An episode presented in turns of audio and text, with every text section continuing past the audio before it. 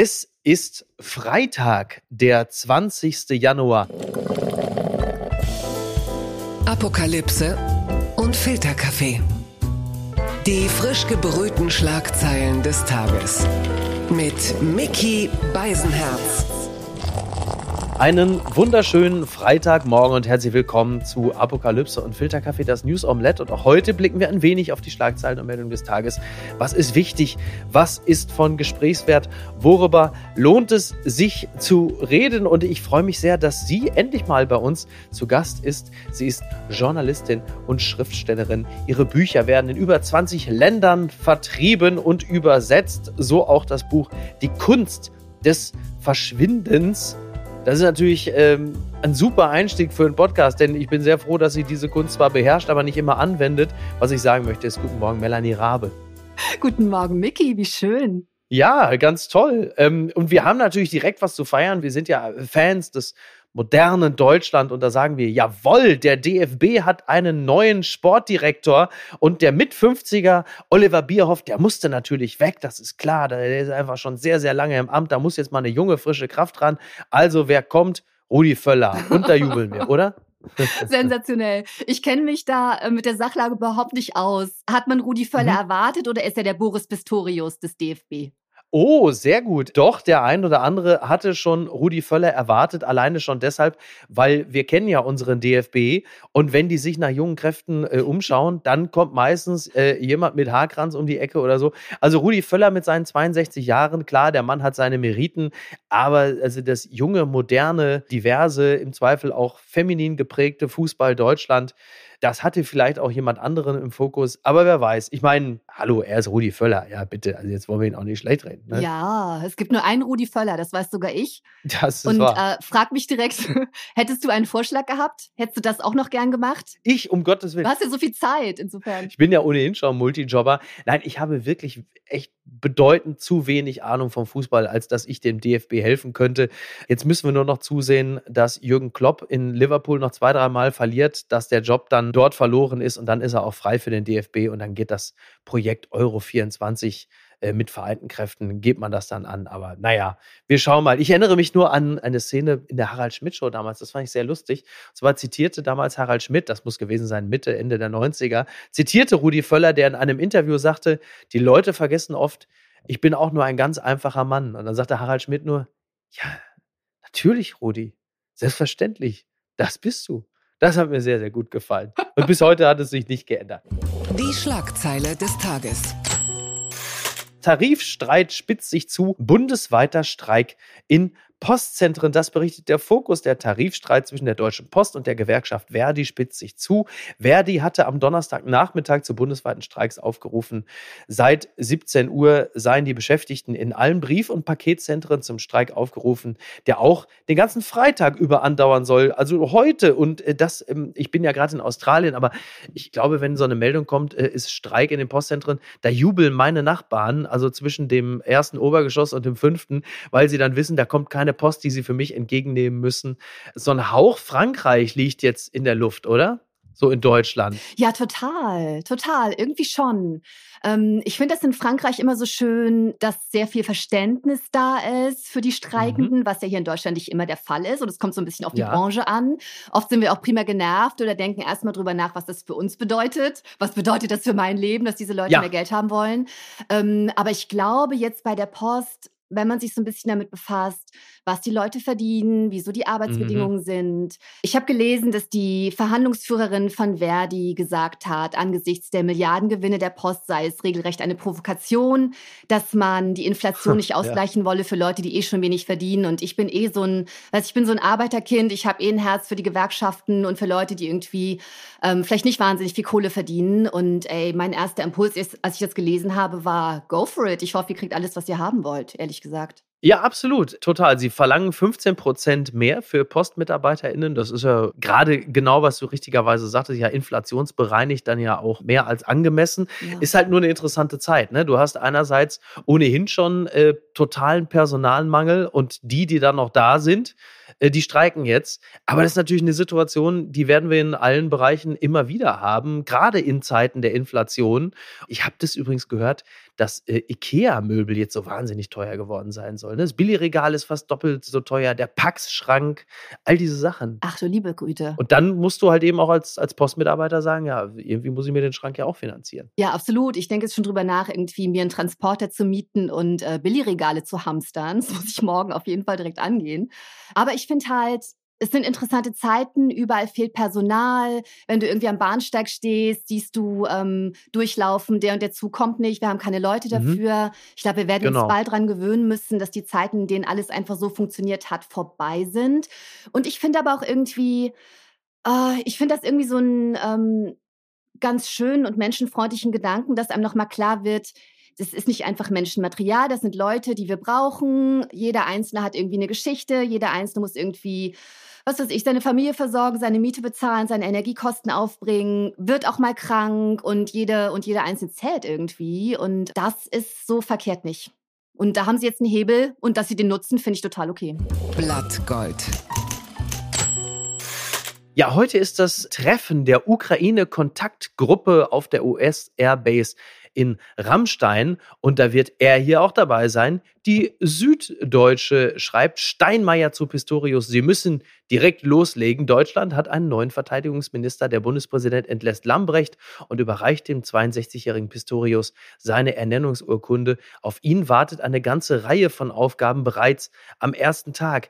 Ja, also das ist schon erstaunlich. Also Boris Pistorius war bis vor kurzem noch Innenminister in Niedersachsen und musste sich dann eher um Gegenden kümmern wie, äh, sagen wir mal, Osnabrück oder so. Also das ist ja eine, eigentlich auch eine absurde Situation. Klar, Innenminister, ja, ist in Ordnung, aber du hast dann ab und zu vielleicht doch mal irgendwo auch mal einen Krötentunnel. Was ist, was ist da in Niedersachsen, in Peine eingeweiht und plötzlich bist du ernannt und da kommt auch schon der US-Verteidigungsminister Lloyd Austin. Und am nächsten Tag, sprich heute, geht es dann direkt nach Rammstein und da treffen sich dann die ganzen Verteidigungsminister und du bist dann eine von diesen zentralen Figuren, die da steht. Und jetzt hat er schon fleißig die ganzen Dienstgrade gepaukt, weil das war bei Christine Lambrecht ja so ein sehr großes Manko. Ja.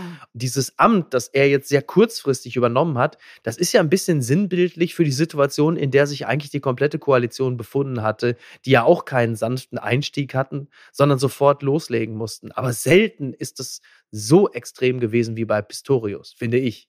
Ja, total. Ich fand es auch ganz süß, dass Herr Steinmeier dann sagte, Sie müssen direkt loslegen. Also ich glaube, wenn Herr mhm. Pistorius eins weiß, dann das. So, ja, das sollte klar sein. Und ich weiß nicht, ich glaube, viele von uns haben uns Anfang des Jahres so gefühlt wie kleine menschliche Kanonenkugeln, die aus so einer Kanone ins neue Jahr geschossen werden. So geht's mir ja. zumindest im Januar immer. Aber sicherlich kein Vergleich zu dem, ähm, was diesem Mann da gerade durch den Kopf gehen muss. Ich finde es irgendwie ganz interessant, dass es offenkundig jemand ist, der mit Anfang 60 noch richtig Bock hat, mhm. was selbstverständlich sein sollte, wenn man so ein Amt antritt, es vielleicht aber nicht immer ist, konnte man ja irgendwie ähm, bei Frau Lambrecht gut sehen. Und ähm, das ist vielleicht etwas Banales, aber etwas, was ich irgendwie ganz, äh, ganz erfrischend finde als er zum ersten Mal gesprochen hat, es gab ja gleich einen kleinen Fauxpas, aber was mhm. ich gesehen habe, war Enthusiasmus. Ich habe gesehen, der hat Bock und das fand ich gut. Ja. Ich finde es gut, wenn jemand Bock hat, ein als unreformierbar geltendes Ministerium zu übernehmen. Ja. Dieser kleine Fauxpas, ich glaube, du spielst an auf diese Begrifflichkeit, dass sich Deutschland, dass es indirekt Kriegspartei sei. Ja. Und da wurde er ja dann schon so ein bisschen, äh, wie sagt man so schön, eingenordet. Da hat er dann gleich auch äh, gemerkt, ah, okay, ich kann jetzt nicht einfach nur so sagen, was mir gerade so durch den Kopf geht. Ja. Der Bundespräsident hat ihm ja auch gesagt, nicht nur, dass er direkt loslegen müsse, sondern er sagte auch, der neue Minister brauche einen kühlen Kopf, gute Nerven, Führungsstärke, klare Sprache und politische Erfahrung. Und ähm, das mit dem äh, kühlen Kopf und der klaren Sprache, äh, da hat er möglicherweise das auch schon mit auf den Weg gegeben. Ja. Schwierig ist natürlich auch äh, jetzt gleich für Pistorius, er kommt dann zu den anderen Verteidigungsministern und hat aber im Grunde genommen im Gepäck naja, also jetzt nicht so wahnsinnig viel. Ja, die Marder werden geliefert, aber jetzt ist es ja schon so, jetzt heißt es äh, so, was ist jetzt mit den Leos? So, wann kommen jetzt die Leos? Und er ist derjenige, der jetzt den Kopf dahin hält, weil sein Bundeskanzler sich ziert, Leopard 2 Panzer zu liefern, beziehungsweise unter der Bedingung, dass die Amerikaner ihrerseits halt eben auch liefern. Er wird dafür zwar sehr gescholten, Olaf Scholz. Ich kann diesen taktischen Move aber durchaus nachvollziehen. Und er ist ja zumindest einmal in der logischen Folge dessen, wie Scholz sich die ganze Zeit verhalten hat, dass er nie vorgeprescht ist, sondern dass er sich immer so ein bisschen, ich will nicht sagen versteckt hinter den größeren und stärkeren, aber zumindest in einer Reihe mit denen steht und natürlich jetzt nicht zuvorderst da sein möchte, auch wenn die Polen und andere Länder äh, ihn jetzt ein bisschen kritisch beäugen und sagen, ja, wieder mal nix von Deutschland. Ja, total. Ich bin da tatsächlich auch immer hin und her gerissen, ähm, wenn ich mir anschaue, wie er das regelt. Einerseits finde ich diese Gelassenheit und diese Ruhe, die er da reinbringt, irgendwie total bewundernswert. Mhm. Andererseits erfüllt mich das mit rasender Ungeduld angesichts allem, was ja. gerade so passiert und der realen Konsequenzen, die diese Zögerlichkeit hat. Und Olaf Scholz ist einfach irgendwie ein krasser Typ. Also stell dir vor, du bist irgendwie in, ja. Ohne Witz. Stell ja. dir vor, du bist in, in Davos und du hast dich entschieden, nicht über diese weltpolitischen Themen zu sprechen, sondern über die Energiewende ja. in Deutschland mhm. und tust das vielleicht weil du dieses Thema setzen willst, weil du es für wichtig hältst, vielleicht weil du dich mal wieder nicht treiben lassen möchtest, was auch immer. Und dann steht jemand auf und sagt, ich bin aus der Ukraine, das ist mein mhm. Land. Wann kriegen wir diese Panzer, die wir so dringend brauchen? Ja. Und dann hast du die Nerven, die Chutzpe, die Dreistigkeit, die Coolness, die Gelassenheit, wie auch immer man das nennen möchte, dann nochmal in genau der gleichen Ruhe, dich überhaupt nicht emotionalisieren zu lassen ja. und nochmal ganz genau das Gleiche zu erzählen. Weißt du, ich würde einfach sagen, Sie haben recht, ihr kriegt alle Panzer, die ihr haben wollt. I can't cope so, weil ich einfach ja, viel ja. zu emotional wäre, um in die Politik zu gehen. Und ähm, so jemand wie mich will ich dann natürlich dann auch nicht sitzen haben, weißt du? Aber gleichzeitig macht es mich wahnsinnig, weil ähm, ja, die Dinge, die da passieren, passiert sind und weiter passieren und so deutlich vom, vom Auge stehen und so schrecklich mhm. sind. Mhm. Und ähm, es ist ein Elend irgendwie. Aber tatsächlich eine interessante Szene, ne? Scholz steht dann da und erzählt von der Energiewende und du hörst dann aus dem Auditorium andauernd immer Leute, also er so, ja, die Energiewende, John, was ist mit den Panzern? Ja, und er sagt, Panzer liefern! So, wir wollen den Leo. So, der hat halt einfach nur in dem Laden spielt er halt einfach die falschen Songs. Absolut. Bisschen unangenehm. Was Scholz da macht, das ist natürlich auch insofern ein Drahtseilakt, als er nach außen hin, also außenpolitisch den Partnern natürlich zeigt, ich stehe Seit an Seit mit euch und wir wollen die Ukraine unterstützen und wir wollen auch liefern.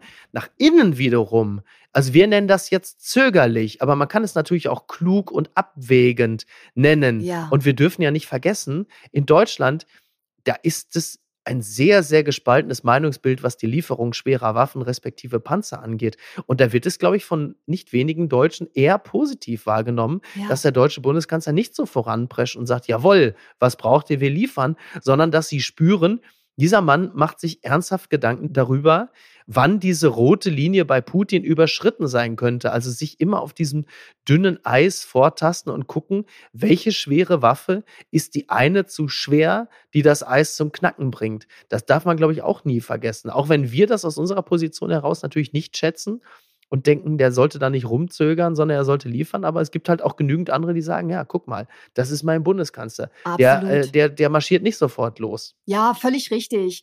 Äh, es wird auch interessant sein zu gucken, wie wir das irgendwie in einem Jahr oder in zwei mhm. bewerten. Mhm. Ich fand es auch spannend, dass er diese Rede eingeleitet hat mit diesem musikalischen Zitat, What a difference a year makes. Ja.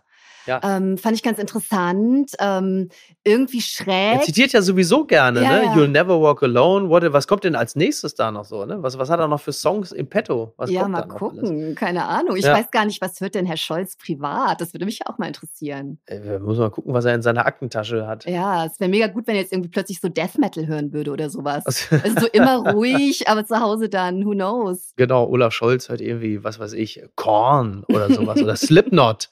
Olaf Scholz hört privat Slipknot. Wir bleiben da mal dran. Verlierer des Tages. Widerstand gegen Macron-Reform, landesweite Rentenstreiks lähmen Frankreich. Das berichtet NTV. Ja, in Frankreich haben branchenübergreifende Streiks und Proteste gegen die geplante Rentenreform der Mitte-Regierung begonnen. Am Vormittag, also am Donnerstagvormittag, versammelten sich etwa in Nizza, Marseille und Toulouse Demonstrationszüge, wie auf Videos zu sehen war. Bilder zeigen leere Bahnsteige in Paris. Medien berichteten von Protestaktionen an Gymnasien. Auch soll die Stromproduktion heruntergefahren worden sein an den Pariser Flughäfen, vielen Flüge aus. Also, wenn die Franzosen eines können, dann ist es Streiken. Da haben wir Deutschen hier mit unseren paar Postboten und ab und zu mal äh, Klaus Wieselski und seine Bahner. wir haben gar keine Ahnung davon, was Streiks sind. Es soll die Rentenreform verhindert werden, denn das Renteneintrittsalter soll schrittweise von 62 auf 64 angehoben werden. Das mögen die meisten Franzosen und Französinnen nicht. Gleichwohl erscheint es mir, wie auch in Deutschland übrigens, nötig. Also ich glaube, die Bevölkerungsentwicklung in Frankreich und Deutschland, die ist jetzt nicht so wahnsinnig unterschiedlich, glaube ich. Bin jetzt kein Experte dafür, aber ich glaube, man entwickelt sich in eine ähnliche Richtung, sprich Überalterung und zu wenig junge Leute, Fachkräfte, die nachkommen. Ja. Oder einzahlen. Ja, ja, das ist echt ein Dilemma. Also gleichzeitig kann ich alle, die da gerade streiken, total verstehen. Natürlich wollen die das nicht. Es ja, wäre total widersinnig, wenn sie das einfach hinnehmen würden. Keine Ahnung, ob es da andere Möglichkeiten gäbe, dieses System zu konsolidieren. Ich weiß es nicht, aber mhm. es klingt immer so, das klingt immer so banal, ne? Die Franzosen wollen nicht länger arbeiten als bis 62. Ich glaube, die meisten ja. arbeiten eh länger, wie das ja, dann genau. so ist ähm, in der Realität. Und es gibt halt einfach Menschen, die echte Knochenjobs haben. Absolut. Klar. Und ob das Geld nicht auch woanders herkommen könnte, ich kenne mich überhaupt nicht aus, ne? Kein mhm. Schimmer so. Ja. Aber erstmal erstmal Verständnis einerseits für alle, die da streiken, einfach weil ich so so aufgewachsen und so geprägt bin, wie ich es bin. Gleichzeitig muss ich tatsächlich sagen, mir tut das immer so ein bisschen leid für Herrn Macron. So auf so einer ja. ganz persönlichen Ebene. Wir beklagen uns so oft über die tatsächliche oder vermeintliche, wahrscheinlich nur vermeintliche Visionslosigkeit von Herrn Scholz und dass er immer so guckt, ne, was, was will die Durchschnittsdeutsche, was will der Durchschnittsdeutsche und immer sehr dabei bleibt und, und wenig irgendwie nach vorne geht und wenig führt von vorne. Und Macron hat sein Volk, ist so mhm. zumindest mein Eindruck, ja immer so ein bisschen überfordert und wollte immer mehr, ja. als, ähm, als so geklappt hat und wurde oft ausgebremst und hatte diese großen europäischen Gedanken und an vielen Stellen politisch bin ich gar kein Fan von ihm, aber dieses Visionäre und dieser Gestaltungswille, das fand ich schon ganz, ganz toll und finde es schade. Aber leider auch das Elitäre, ne? Das finde ich wiederum ganz, ganz unangenehm, absolut. Mhm. Jetzt so ganz unabhängig von den Inhalten, dass er wirklich Gestaltungswillen hatte und an ganz, ganz vielen Stellen politisch so ausgebremst wurde. Das ja, finde ich immer wieder schade, ja. weil man immer wieder sieht, es gibt so Leute, die gehen in die Politik und die kommen da mit ganz, ganz viel ähm, Aufbruchsgeist rein und ein paar Jahre später sehen sie nicht vier Jahre älter aus, sondern 19 Jahre älter. Ähm. Damit meinst du jetzt wahrscheinlich Christine Lambrecht, ne? ich meinte Barack Obama. ja. aber, aber ich verstehe, was du meinst. Ähm, ja, ja. Das ist halt irgendwie bitter. Also ähm, ich kenne so ein ja, paar klar. Menschen, die in der Lokalpolitik sind und da ja. hat auch schon die eine oder andere zu mir gesagt, ähm, nach ein paar Jahren, oh, Melanie, es ist irgendwie so, so bitter, wie wenig man erreichen kann. Und das will ich nicht hören und ich will nicht, dass das so ist ist. Weißt du so? Eine wunderbare Überleitung. Die gute Tat des Tages.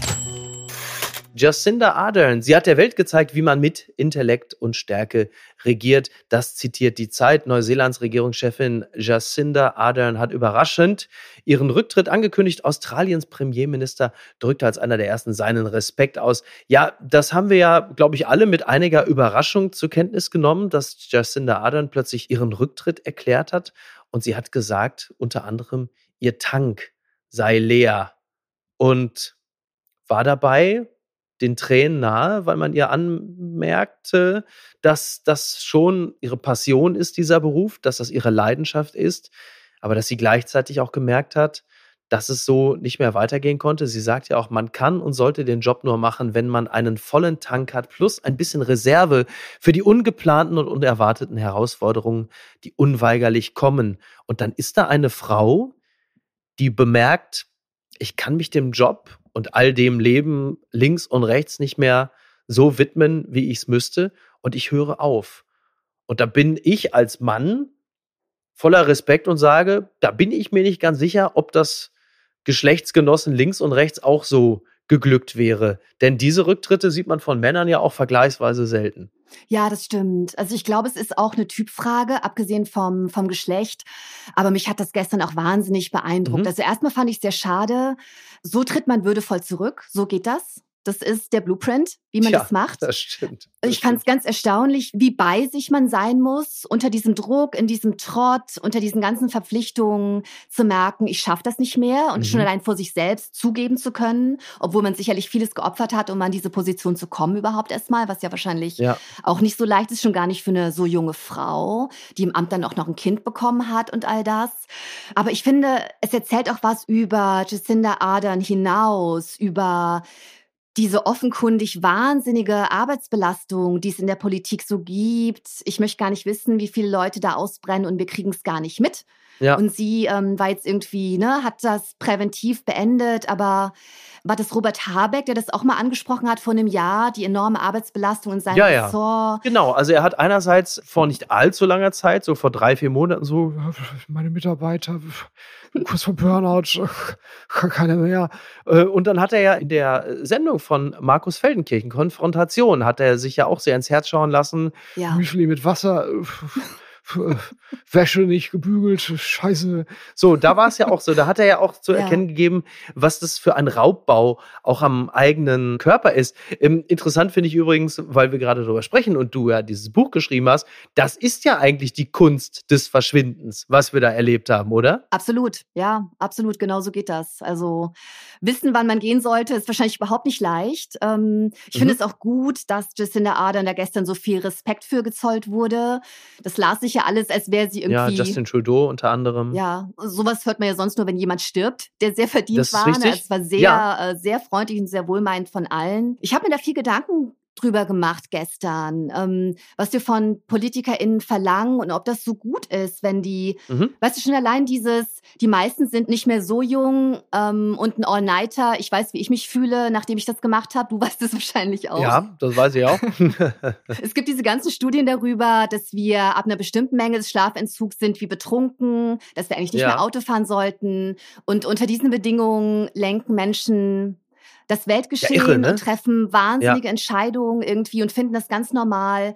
Und das sollte so nicht sein. Ich will, dass es unseren PolitikerInnen richtig, richtig gut geht. Jetzt nicht im monetären mhm. Sinne, sondern ich will, dass die gesund sind an Leib und Seele, damit die für uns die besten Entscheidungen treffen können, damit die für uns kreativ sein können, damit die für uns brillant sein können. Weil können wir uns gar nicht leisten, dass die müde und ausgebrannt sind so. Und wer will den Job machen, wenn das die Bedingungen ja. sind? Also da muss echt was passieren irgendwie. Was ist denn da schiefgelaufen? Thief steals St. Michael's statue from church, trips and is injured by the angel's sword. Das entnehme ich der Catholic News Agency. Also es war in Monterrey in Mexiko. Und da hat ein Dieb die Statue des St. Michael, also St. Michaelis, würde ich jetzt mal sagen, äh, gestohlen. Er ist da irgendwie auf das Gelände der Kirche und dann hat er diese äh, diese Statue geklaut. Ich glaube, er war auch noch betrunken, wenn ich mich nicht irre. Und dann ist er auf dem Rückweg, auf dem Fluchtweg, muss man in dem Falle ja sagen, gestolpert und ist äh, etwas unglücklich in diese Statue gefallen, beziehungsweise er wurde von dem Schwert des äh, St. Michaelis äh, förmlich aufgespießt. Und da sind natürlich also Klerikale wie wir, sagen natürlich sofort, ja, das ist natürlich klar, das ist die Strafe Gottes. Gar keine Frage, oder? Absolut, ja, das habe ich sofort gedacht. Also erstmal gute Besserung, ich hoffe, er ist okay. Aber ich habe sehr ja. gelacht und gedacht, ich muss doch wieder in die Kirche eintreten. Ich habe jetzt einfach Angst. Das ist, das ist mir jetzt unheimlich, tatsächlich. Das muss ein Zeichen sein, ich weiß auch nicht. Oh, ich dachte, du wärst längst tot. Kim Kardashian buys Atala Cross Pendant worn by Princess Diana. Das entnehme ich CNN. Ja, es gab eine Versteigerung und zwar von äh, Sotheby's und da wurde dann offensichtlich etwas aus dem Nachlass von Diana Princess of Wales versteigert und für 163.800 Pfund, also rund 200.000 Dollar, hat Kim Kardashian dieses Schmuckstück von Prinzessin Diana ersteigert. Und da muss man jetzt natürlich fragen, ist das schon kulturelle Aneignung, was da passiert ist auf dem äh, finanziellen Wege? ah, gute Frage. Ich habe das Gefühl, Kim Kardashian sieht sich wahrscheinlich selbst als Royalty, so als amerikanisches mhm. Königshaus. Die Kardashians hat ja, ja. vielleicht tatsächlich was. Und ähm, ich musste dran denken, hat sie nicht auf der letzten Met Gala in New York ein Kleid von Marilyn Monroe getragen?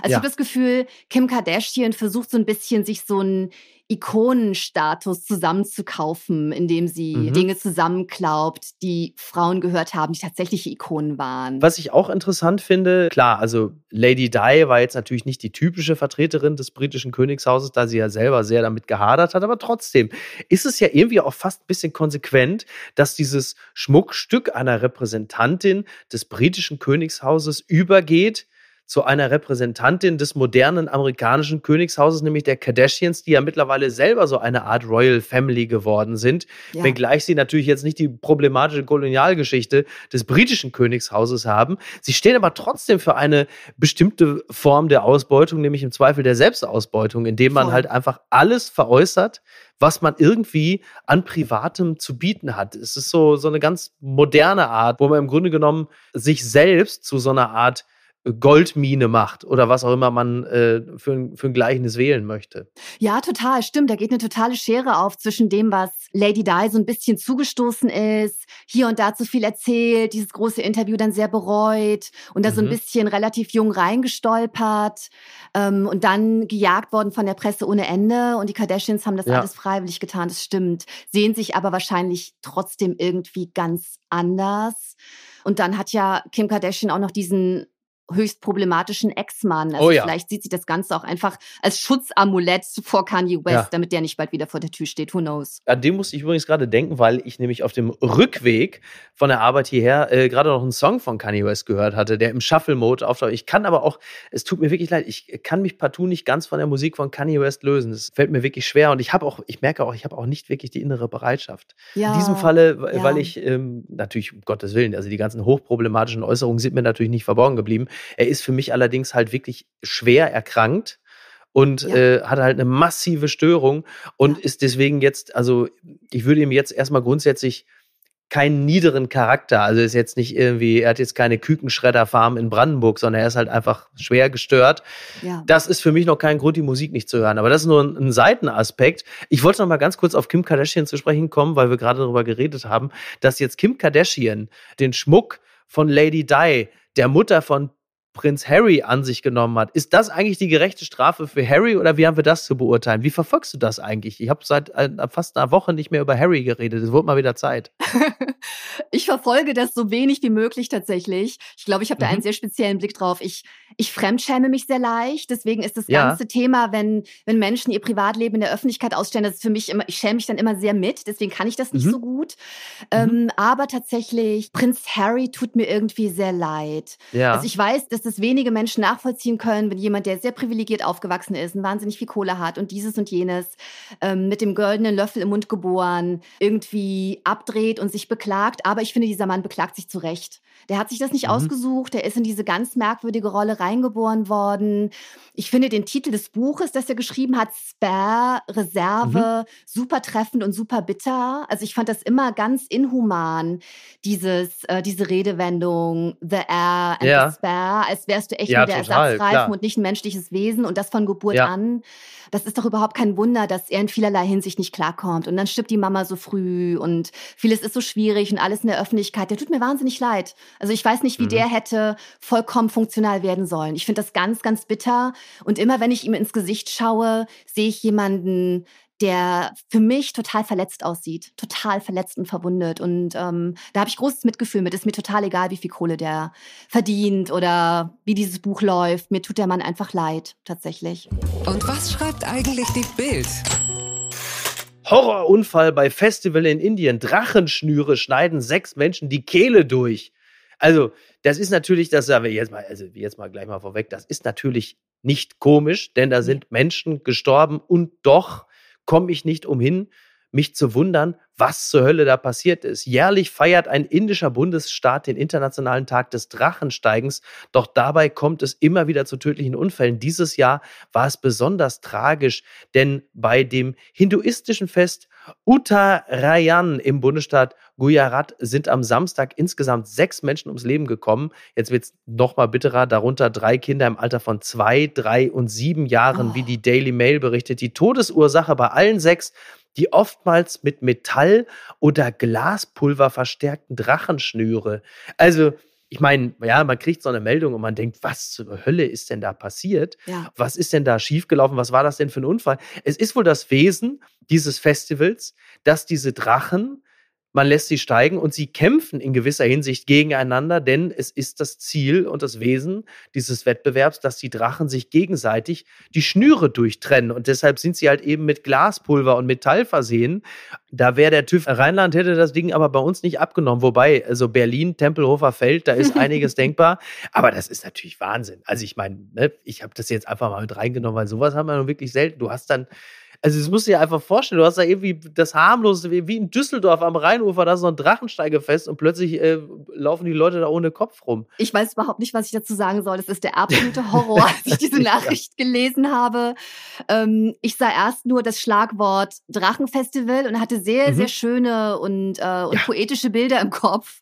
Ähm, und ich habe natürlich auch mit Papa Drachen steigen lassen, als ich ein Kind war und so. Ne? Und es hat so was Nostalgisches und harmloses und Schönes. Und ich habe dann tatsächlich auch ein paar Fotos angesehen angesehen, wie mhm. dieses Festival normalerweise aussieht, wenn alles ja. gut geht. Ganz, ganz wunderhübsch.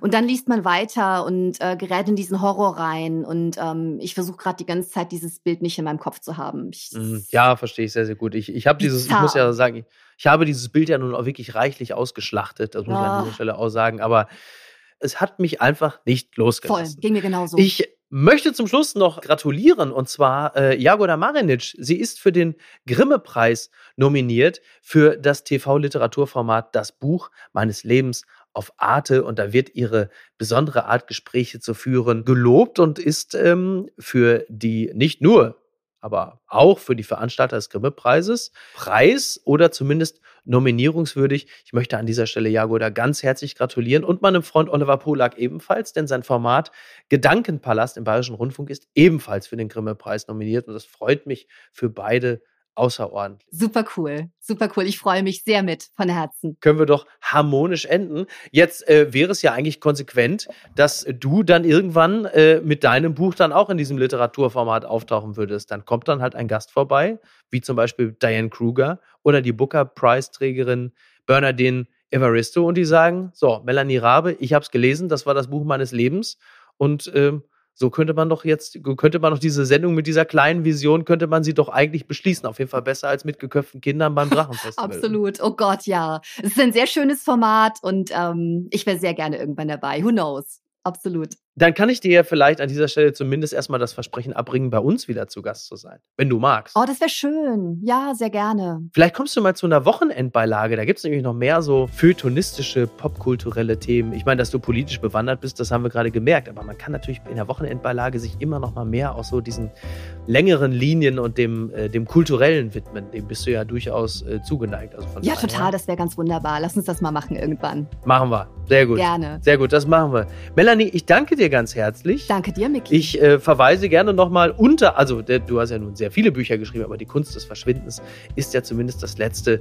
Das, äh, du hast ja vorher auch ein Sachbuch veröffentlicht, ein Jahr vorher, aber das letzte Buch, das letzte Fiktionare, das Belletristische, das ist die Kunst des Verschwindens. Ich versuche auch jetzt eben dieser gerecht zu werden, denn ich äh, muss jetzt mal, ich bin ja in Australien, ich habe das Recht, mich jetzt hinzulegen.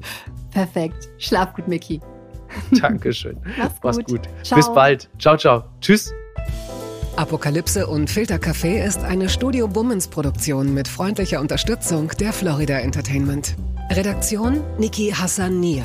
Executive Producer Tobias Baukhage. Produktion Hannah Marahiel. Ton und Schnitt Lara Schneider. Neue Episoden gibt es immer montags, mittwochs, freitags und samstags. Überall, wo es Podcasts gibt. Stimme der Vernunft und unerreicht gute Sprecherin der Rubriken Bettina Rust. Die Studio Bummens Podcast-Empfehlung. Hallo, ich bin Jan Müller. Seit 2019 mache ich meinen Podcast Reflektor. Es geht um Musik und um die Geschichten hinter der Musik. Ich selbst spiele bei Tokotronic. Ich weiß, was es bedeutet, Musik zu machen, in einer Band zu spielen, Alben aufzunehmen und auf Tour zu sein. Ich kenne alle Facetten, die sich mit diesem Beruf verbinden. Drama und Euphorie. Und genau darüber spreche ich mit meinen Gästen bei Reflektor. Was verbindet uns? Was unterscheidet uns? Reflektor gibt euch einen Blick hinter die Kulissen der Musikwelt, den ihr sonst nirgendwo bekommt. Die Liste der Menschen, mit denen ich bereits sprach, ist lang. Deichkind, Campino, Jens Rachut, Doro Pesch, Judith Holofernes, Casper, Igor Levitt, Haftbefehl, Esther Bejarano, Charlie Hübner und viele, viele mehr. Am 14. März ist die Winterpause zu Ende. Dann geht es weiter mit neuen Gästen, jeden Freitag. Ich freue mich drauf und ich freue mich auf euch. Wer nicht so lange warten möchte, der kann sich im Club Reflektor ganz besondere exklusive Folgen anhören. Hört gerne rein bei steadyhq.com. Music is a healing force of the universe. Reflektor, der Musikpodcast. Wir hören uns ab dem 14. März. Euer Jan Müller.